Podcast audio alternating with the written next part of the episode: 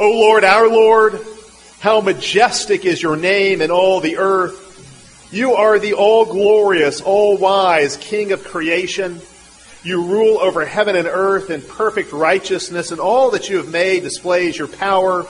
You uphold all things, and history is but the unfolding of your eternal plan, purposed from before the creation of the world. You are the one who redeems, who forgives, who renews who regenerates, who glorifies. Our salvation comes entirely from your grace. You have chosen us in your Son, Christ Jesus, from before the foundation of the world, purely out of mercy and not for any merit in us.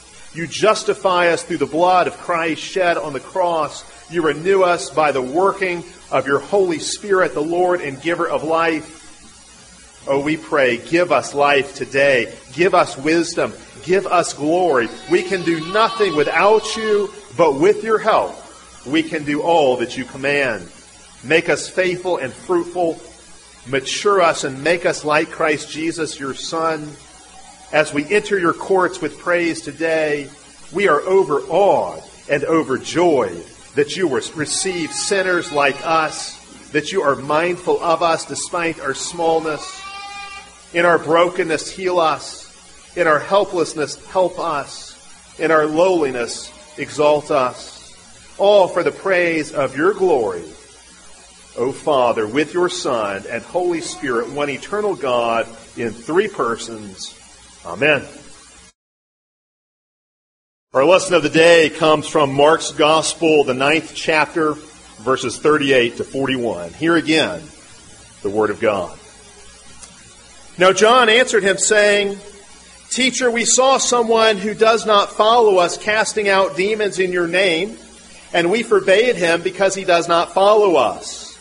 But Jesus said, Do not forbid him, for no one who works a miracle in my name can soon afterwards speak evil of me. For he who is not against us is on our side. For whoever gives you a cup of water to drink in my name, because you belong to Christ, assuredly I say to you, he will by no means lose his reward. This is the word of the Lord. Let us pray. Lord, help me to speak your word faithfully and help us all to receive your word in faith. In Christ's name we pray. Amen.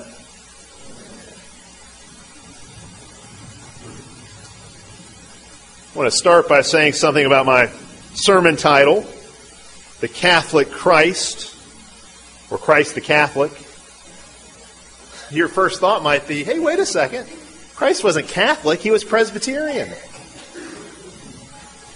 Well, what I hope to show you today is that Christ was not a denominationalist at all.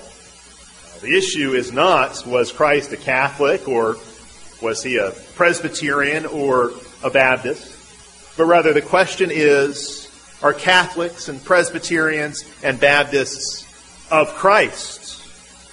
The issue is not is he of us, but are we of him?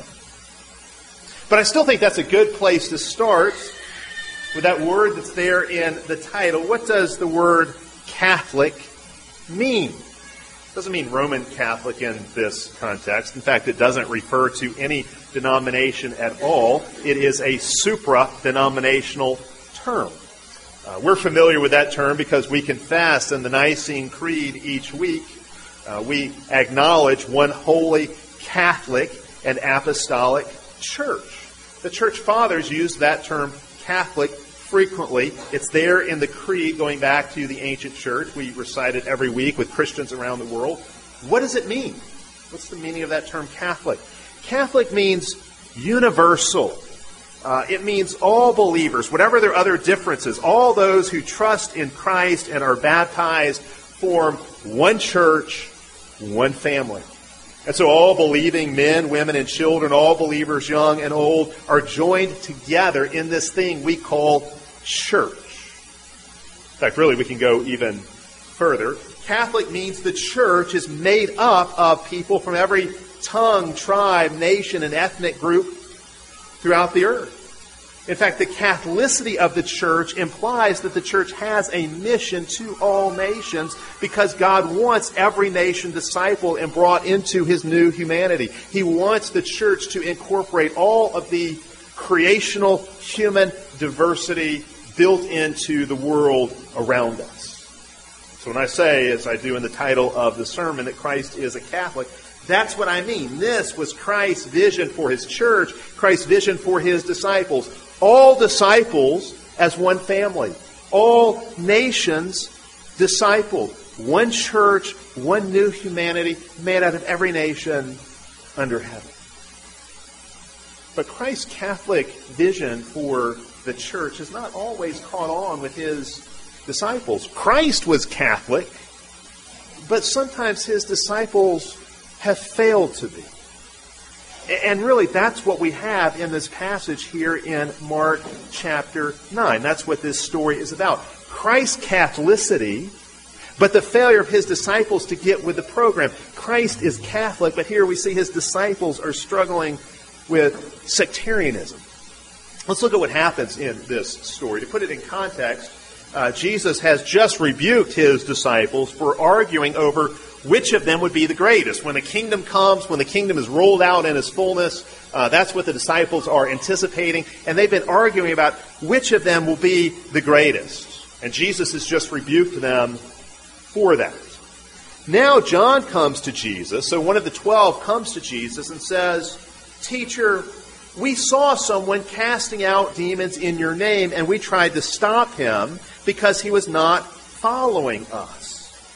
Now, John obviously thinks he's doing the right thing here. Thought he was doing the right thing in trying to shut down this unauthorized exorcist. He comes and tells Jesus this, certainly expecting a pat on the back.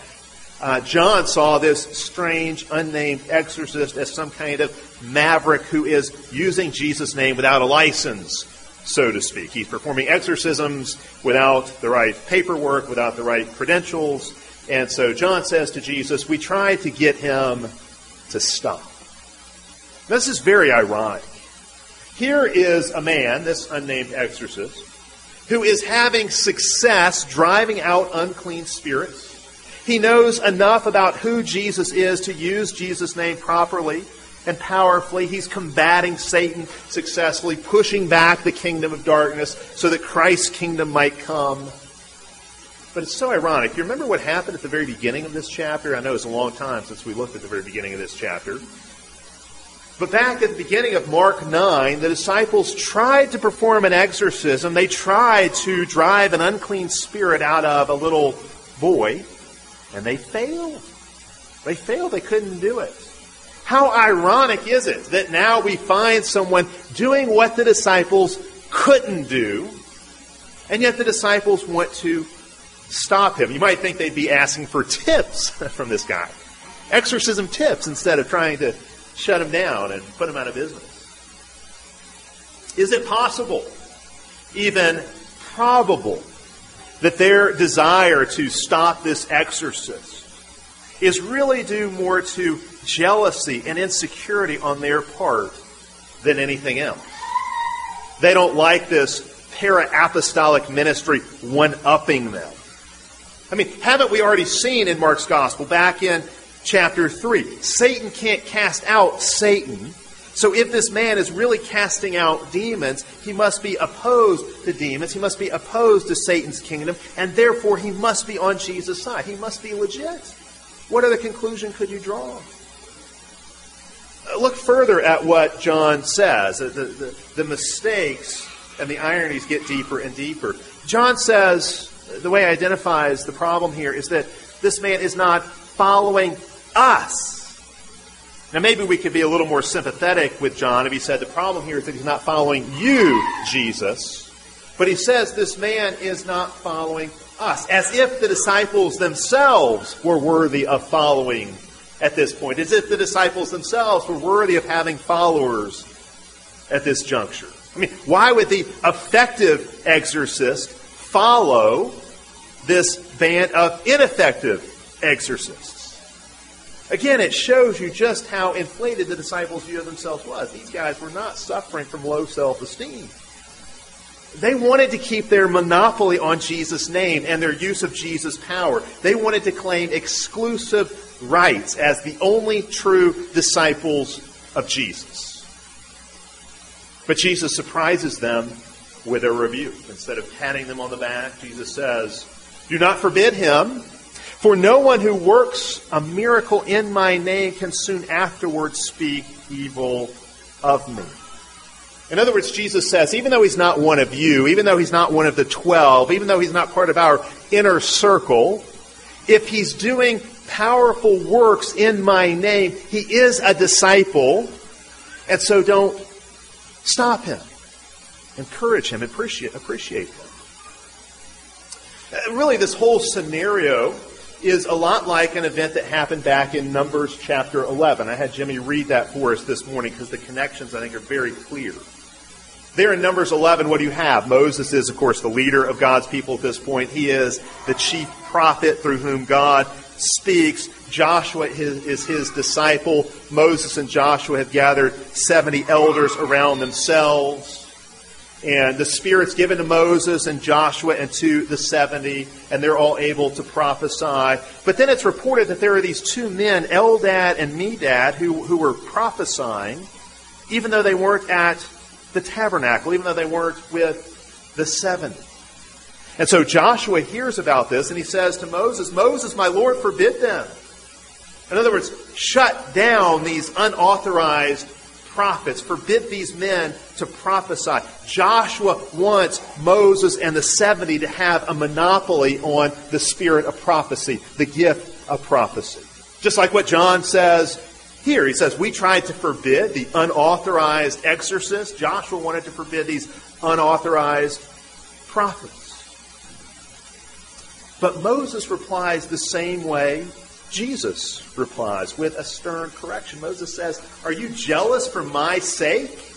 Oh, how I wish that all the Lord's people were prophets, that the Lord would put his Spirit upon all of them. Of course, that's a wish that Moses has fulfilled centuries later at Pentecost when the Spirit is poured out on all of God's people. But Moses' point is hey, I don't want to be the only one with the Spirit. I want the Spirit to spread out. I want all of God's people to be filled with the Spirit and to have the gifts of the Spirit.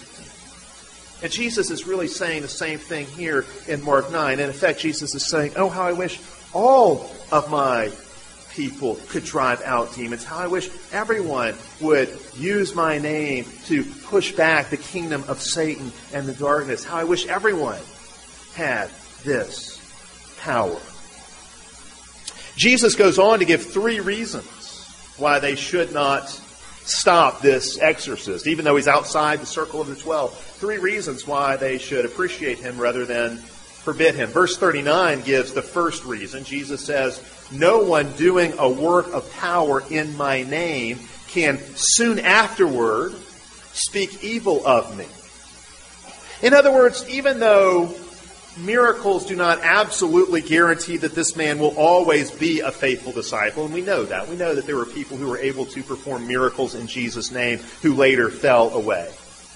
Even though doing these miracles does not absolutely prove this man will always be faithful, it certainly means he's on the right track right now. His use of Jesus' name would not have power unless he was trusting in Jesus. These exorcisms aren't magical. He's able to do these power works only by faith in Jesus. The use of Jesus' name shows this man is a loyal and true disciple. That's the first reason. The second reason comes in verse 40. Jesus says, For he who is not against us is on our side. Now, this gives people a little bit of trouble because in Matthew chapter 12, verse 30, it seems that Jesus says just the reverse. There, Jesus says, Whoever is not with me is against me. But the contexts are very different. That context has to do with enemies. Uh, and, and is basically saying, look, there's no neutrality when it comes to Jesus. The context here is someone who is a disciple, but who's not part of the twelve, who's not part of the inner circle. There were certainly other disciples besides just the twelve clearly this man is on Jesus' side in the great battle against Satan and unclean spirits. And Jesus is indicating here the disciples should have recognized that. They should have seen this man is on the same team. He's an ally. He's fighting the same enemy. And so even if he's not a part of the disciples' group, they should be able to tell where the battle lines are drawn. Oh, he may be part of a different battalion. He may be even in a different branch of the military, you could say. But he's a fellow soldier. He's a fellow combatant against Satan in the great cosmic battle of history. And then in verse 41, you have the third reason. Jesus says, Whoever gives you, so he's speaking directly to the disciples, whoever gives you a cup of water to drink in my name because you belong to Christ, assuredly I say to you, he will by no means lose his reward. Jesus here refers to himself as the Christ, as the anointed one. And he tells his disciples, don't despise men like this exorcist. Because, contrary to your expectations, times are coming. Times are coming that are going to be really, really tough. Times are coming when you're going to need all the friends you can get. Times will be so hard that you'll be desperate even for a cup of water. And I want you to know anyone who gives you a cup of water because you belong to me will be rewarded. Even the smallest acts of compassion and care shown to you, my disciples, for my sake, because you belong to me, will be rewarded. In fact, really what Jesus is implying here, especially I think by calling himself the Christ, he's saying any actions done towards you, any actions of care and compassion done towards you are really done for me and I will reward them. How people treat you as my agents is how they treat me. When they treat you well, they're really treating me well. That's what Jesus is saying. But there's a really important principle embedded in this. Hard times are coming, and when hard times come for the disciples, they're going to need all the friends and allies they can get. It's just a fact in times when the church is under pressure from persecution or from any kind of trial, we tend to become more Catholic, more appreciative of what we share in common with other disciples. And I think that's really what Jesus is getting at here. So Jesus is saying, look, you may object to this strange exorcist doing work in my name right now but a time's going to come when you will be very thankful for any ally you can get, any friend you can get, and you should know those who help you, even with small acts of kindness and service, because you're mine, will be rewarded. I've given them the greatest possible incentive to help you when that time comes. So that's this passage. That's what's going on here. What I want us to do now is step back from this passage and ask about the big picture. What might a passage like this have to say to us today? See, I think this passage is very relevant because the kind of thing John does here is all too common in the church. Sadly, it happens all too frequently in the church. John says he wanted to stop this exorcist because he wasn't following us. Now, in Mark's gospel, every time Mark uses that language of following, it is a term for disciples, for discipleship. Uh, masters have followers. Their followers are their disciples. So to be a follower is to be a disciple. So when John says this man isn't following, what he's really saying is this man is not a disciple. I don't recognize this man as a fellow disciple. John says the exorcist is not a disciple. Jesus says, oh, yes, he is. John is sectarian. Jesus is Catholic. But that same sectarian spirit that John shows here, a spirit of division, a, a spirit that breeds separation, it's very much with us today. Indeed, I would say it's been the bane of the church for centuries. We have divided and subdivided and sub subdivided from one another, tearing apart what belongs together, what God has joined together, tearing apart the body of Christ. Instead of all disciples functioning as one family, facing a common demonic enemy. All too often, we have turned our guns on each other. We fought against each other rather than with each other against Satan. If you skip down to the very end of this chapter, you see what Jesus really wants. Verse 50, I didn't read it. But there Jesus says to his disciples, Have salt in yourselves and be at peace with one another. Now, later on, I'll come back and we'll talk about what the salt is, assuming I can figure it out between now and then. All right? But whatever it is, it leads to peace, and that's what Jesus wants for his disciples peace. He wants peace between the disciples, he wants harmony. Jesus puts a premium on how his disciples treat one another. He wants us to be united, he wants us to be one. Now, some in our day immediately jump from that. Oh, Jesus wants us to be one. Jesus wants peace. Jesus wants us to love each other. They jump from that to assuming that Jesus was some kind of first century hippie, flower child, who wouldn't hurt a flea, who just went around pre- preaching some kind of message of this sentimental, gooey love. Why can't we all just get along? That's not it either. That's a rather one sided take on what Jesus says. Yes, Jesus does want unity among his people. He wants us to love one another, he wants harmony and peace. But it's not a blank unity. It's very clearly a unity rooted in truth, a unity rooted in righteousness. In order for Jesus' disciples to be united with one another, they must be divided from the world. They must separate themselves from the world. And sometimes that means they must separate even from those who claim to be disciples but are not. Not all who claim to be disciples really are. Some who claim to be disciples actually still belong to the world. And you can see that in what they believe and in how they live. And so we have to be discerning. See, the point here is not that Christ's kingdom has no boundaries, it does. Yeah, certainly, we're called to love everyone, but our love is in the truth, and it's shaped by the truth. Indeed, there is no love without truth. But I would guess that in our circles, we need to be reminded more uh, of the other error that we can fall into. It's also true to say there is no truth without love. No truth without love. Divisions and factions among true disciples, where disciples turn against each other, that's simply not acceptable. That kind of factionalism and sectarianism contradicts the nature of the church. It's a violation of what Jesus calls the church to be. And in fact, you see this again and again. It's all throughout the scripture, but you especially see it throughout the Gospels and the rest of the New Testament. This great priority put on true disciples loving one another in the truth, being at peace with one another.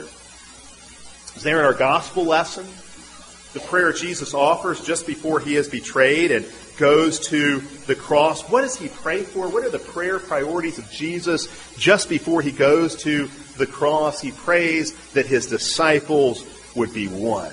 Uh, if you've been around for a while, you've heard me talk about John 17 uh, probably many times, but it's a passage that I think is worth revisiting. What does Jesus do in this prayer? Jesus makes it clear that he desires his people to be one. In this prayer, he makes it clear that the unity he desires is not just for the twelve, but for all who come to believe in him through their word.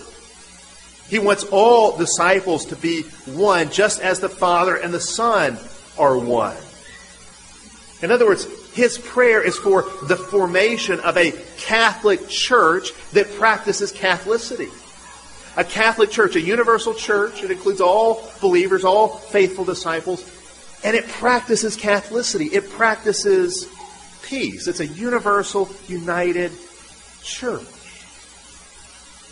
Indeed, Jesus goes on in that prayer to show that it is the Trinity that provides the pattern for our unity. We are to love one another even as father and son love one another. That's the model. The way father and son get along with each other. Did the father and son ever argue? Did they ever get in a fight with each other? Did they ever compete against one another? Do they ever argue about who's going to be the greatest or who's going to get the most glory? Is the Father ever jealous of the Son or vice versa? No. No. The Father and the Son love and serve and glorify one another, and that's the model for us. The Father and the Son are utterly united in their purpose and in their mission. And that's the model for us. All faithful followers of Jesus. We're to be one, united in purpose and mission, loving one another, even as the Father and Son love one another and are united in their purpose and mission. The way the Father and the Son love, honor, and serve one another, that's the model Jesus gives us for life in the church. We can say within our churches, within a local congregation like this one, that's our model, but also between churches, how we relate to other congregations. And Jesus wants this love and unity to be visible. It's got to be public enough, and it's got to be openly manifest enough for the world to see, because Jesus says, This is how the world will come to know the Father sent me, and you're my disciple. You've got the same thing later on in the New Testament, 1 Corinthians 3. Paul takes up the issue of divisions within the church at Corinth. And we see Paul has the same agenda as Jesus. Paul says the Corinthians are acting in a fleshly way. Fleshly here doesn't have to do so much with physicality, physicalness, as it does with human life in rebellion against God. The flesh is at war with the Spirit. The Spirit wants to build a united church. The flesh wants to tear it apart. Paul says the Corinthians are dividing up into parties and factions around their favorite celebrity pastor. Some are saying, I am a Paul, or I am a Peter, or I am of Apollos. It's kind of like saying, my pastor can beat up your pastor. They're setting these leaders against each other. Paul, by contrast, sees the leaders as cooperating, as harmonizing. Paul says, yeah, some plant, some water, some harvest, but it's all from God who gives the increase. Paul identifies the church as God's field. God's the one who will give the increase, the harvest. But Paul also says the church is God's house. He describes the church as God's building, God's temple. Of course, the temple in the Old Covenant is the place where the people would go to meet with God, where they would receive his gifts and behold his glory. Paul says, Your congregation is a temple of the Holy Spirit. Every local church gets to play host to the Holy Spirit. Every local congregation is a house in which the Holy Spirit dwells. We're hosting the Holy Spirit. What kind of hosts are we? What kind of house are we?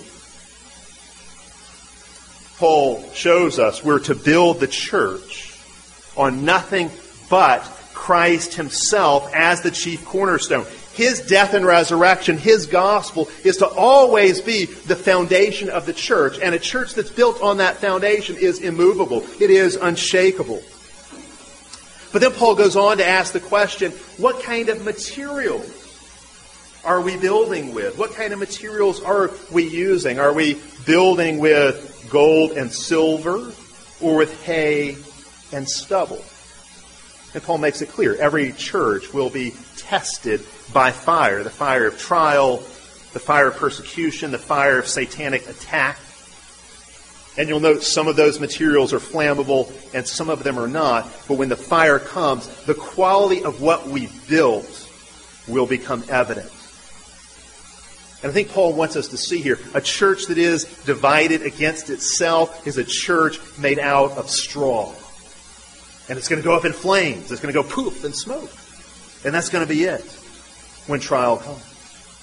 A church where there is sectarianism, a sectarian spirit, a church where there's gossip, where there's cliquishness, where there's rivalry and infighting. A church where secondary matters have taken the place of Christ at the center of the church's identity and of the church's life. A church where we're more concerned about promoting ourselves than spreading the gospel All of those kinds of things divide the church and tear the church down. Divisiveness destroys the church. And Paul wants us to see those who destroy the church will be destroyed by God. Those who attack God's house, God himself will attack. And what Paul's saying when, when Paul's saying this is true within the church, we can also say it's true between churches, between congregations. Divisions within churches, divisions between churches are destructive. They're destructive to the mission of the gospel in the world. The whole reason we're here to further God's kingdom. Division hinders that mission. It hinders that work. Division is scandalous. It betrays our claim to be the body of Christ. It's a calamity. It's anti Catholic. It stands in the way of the prayers of Jesus being answered. What then are we to do about our situation today? If all of this is true, sounds wonderful, but then we look at the church around us today and we see how there is a multitude of denominations and, and God has faithful people scattered into a multitude of denominations. What are we to do about that? What can we do about that? It is certainly true to say there is a unity that exists in Christ's church between all believers that cannot be destroyed by denominationalism or anything else. The oneness of the church, the Catholicity of the church is just a fact. We are all one in Christ. All true believers are one in Christ. But it's also true there is a unity which cannot exist so long as there are denominations. The public manifestation of our unity, the visibility of our oneness, our Catholicity is obscured by these divisions. Now, again, it's true. There are times when faithful Christians must separate themselves from other church members who have proven to be unfaithful, who have fallen away. So there is such a thing as disobedient union, staying in union with those you ought to separate from. There's such a thing as obedient separation. After all, the greatest separation, the greatest split in church history was led by Jesus himself as he led his disciples out of the old Israel to form something new, this Catholic church. But Scripture again and again addresses the problem of Christians separating from other Christians whom they ought to have unity with. That's the problem really here in Mark 9. Go back to Mark 9. Think about this. Think about the consequences of what John is proposing, what John attempted to do. Let's just say that John had succeeded in shutting down this exorcist, the work of this exorcist. What would have been the consequences of that if John had succeeded? Well, for one thing, the family of disciples would have been divided. Instead of having one group of disciples all connected with each other, you would have had two. There would have been a split within the family of disciples. What would have been the result of that? The result would have been that this exorcist would have no longer been practicing his exorcisms, which means the demons would have had more power. Darkness would have been spreading. The kingdom of Satan would have been spreading instead of Christ's kingdom. It's so important to understand this. Whenever there are divisions among God's people, the church is weakened and Satan's kingdom gains ground. I want you to think about this historically. One of the reasons public life in the Western world is so secular, one of the reasons public life in the Western world is so godless, is because of the divisions that plagued the church after the Reformation. Because we couldn't agree. Because we divided up into Presbyterians and Lutherans and Baptists and so on. It made it look to the world like religion must be something that's just private and subjective. And because of our disagreement, it was no longer plausible to say the gospel is public truth that ought to shape public life because Christians no longer agreed with each other. And so once the church in the West began to divide and subdivide, and as Christians began to bite and devour one another, as there was no longer a point of unity to be found in the church, you know what people did? They started to look for unity for social cohesion elsewhere. And so instead of one holy Catholic and apostolic church being the point of unity, it became one nation under God, indivisible. And so in the way modern people think, the church is divisible. That's just a given. Look how divisible the church is, but the nation is not. The nation is indivisible. Now, if you ask, what is this God? Who is this God that the indivisible nation is under? It's not a God we recognize as God. It's not the God and Father of the Lord Jesus Christ. It's rather a God with a lowercase g, a God who is nothing more than a national mascot to make us feel good about ourselves. See, that's why Satan loves it when Christians fight. And that's why Satan hates it when Christians get along. One of Satan's greatest victories in all of history was to get Christians to, to no longer take the Lord's Supper together. So that, you know, there's certain churches that they, they only serve the Lord's Supper to people in their particular denomination. That's one of the greatest victories of Satan because it manifests the division of the church right at the heart of the church's life. This is why Jesus prayed for our oneness. Again, in John 17, our oneness and our love for one another is how the world comes to know that Jesus is God, that He is the Savior the Father sent. Division jeopardizes the mission. Unity empowers the mission. Again, Jesus prays that we would have a unity visible enough for the world to take notice of. What does that mean then for how we should view other churches? If all of this is true, and obviously we're not going to be able to undo the denominational system overnight, and to a certain degree, that's okay. Providentially, this is the era we live in, and denominations do allow Christians to serve and minister more, more efficiently, you could say, even though there's a, a, a loss in a lot of ways. It does keep us from having to continually work through issues we disagree over.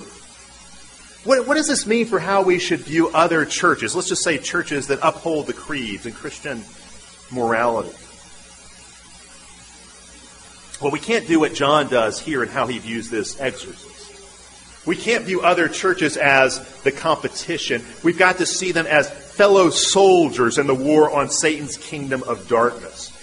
Let me put it this way you're not a mature disciple of Jesus until you can pull for other Christians and root for other churches to do well. There should be no turf wars among Christians.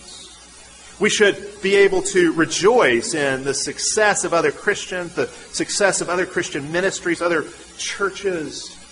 We should appreciate, respect, and praise the work done by other Christians in other denominations and other traditions. We should recognize that God is using them to drive back the darkness.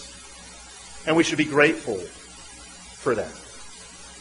If the power of Christ was not limited to just the 12 in that day, you can be sure it isn't limited just to Presbyterians or any other single group in our day. One way to know that you are growing as a Christian is when your theological convictions and your theological knowledge are deepening at the same rate that your love for those Christians who differ with you is deepening as well. Yes, go deeper in your knowledge of the truth, your understanding of the truth, but only so long as you are going deeper in your love for those brothers and sisters who disagree with you. We need to think practically of ways we can build the unity of the church. What are some ways we can build the unity of the church even in our own context? There's what Chuck Colson called an ecumenism of the trenches. That is, where Christians from different denominations and different traditions come together to work on common projects. Sometimes it's a mercy ministry project, caring for the poor. Sometimes it's taking a stand together on a political issue in the public square. But I would say, along with that kind of shoulder to shoulder ecumenism, we also need a face to face kind of ecumenism where we're charitably and honestly seeking to work out our differences with other Christians. Uh, you heard Dr. Leithart this morning talk about the upcoming Theopolis Nevin lectures. That's really what those lectures are all about. A chance for Christians to build up convergence with, with other Christians from other traditions, other denominations, through a forum that provides a place for honest discussion with the hope that that honest discussion will yield greater mutual understanding and ultimately greater unity in the church. Well, let me, let me put it this way to you. Uh, I, this, I can close with this. I'm sure a lot of you uh, are old enough to remember the 1980 U.S. Olympic hockey team. If you're not old enough to remember that, find somebody who is who can tell you the story. Uh, the U.S. Olympic hockey team in the 19 in 1980 was a huge underdog, uh, but they somehow made it to the medal round where they were going to play the greatest team in the world, perhaps the greatest hockey team ever assembled from Russia. And of course, this is right at the height of the Cold War. The coach of that U.S. hockey team, Herb Brooks, uh, had about seven months to prepare the team for the Olympics what he had to do is take a bunch of amateur players, college players, and mold them into a team that could basically take on professionals who had been playing together for over a decade. And he had to take these individuals who had been stars on their college teams, but who didn't really necessarily like each other. In a lot of cases, they came from college teams that were rivals of one another. They came from rival schools. He had to mold them into a unit in, in, so that they could function as one. And one of the things he would do is he would say to his players, tell me your name and who you play for. And the players would always give their name, and then they would, when, they, when it came to say who they played for, they would name their college. You know, uh, I'm, I'm Schwartz, and I, uh, I play for the University of North Dakota. And I'm uh, O'Callahan, and I play for Boston College. But there was a major turning point as he was training this team and preparing them for the Olympics where they went from seeing themselves as individual players to a team, to a unity. And, and, and Coach Brooks told his players, he said, what you need to always remember is that the name on the front of the jersey is more important than the name on the back of the jersey. All these players had their individual names on the backs of the jersey. But that wasn't important anymore. What was important was the name they all shared on the front of the jersey where it said USA. And that's how it is for the church as well. On the backs of our jerseys, it might say Presbyterian, it might say Baptist, it might say Roman Catholic, it might say Eastern Orthodox, it might say non denominational. What's most important is the name on the front of the jersey, the name Christian because we have all been baptized into Christ Jesus. We all trust in the same Savior. That's what matters most. We're on the same team, fighting against the same enemy. Let's pray together. Father, we do thank you that all of your people are united together in Christ Jesus, that all saints across time and space are one. May our love for all of Christ's disciples be visible to the world. And may that love make the gospel plausible. May we remember that even though, yes, the, the things we disagree over may be very, very important, and they're certainly worth discussing and, and debating, the things we hold in common in Christ Jesus, one faith, one Lord, one baptism, that's what's most important.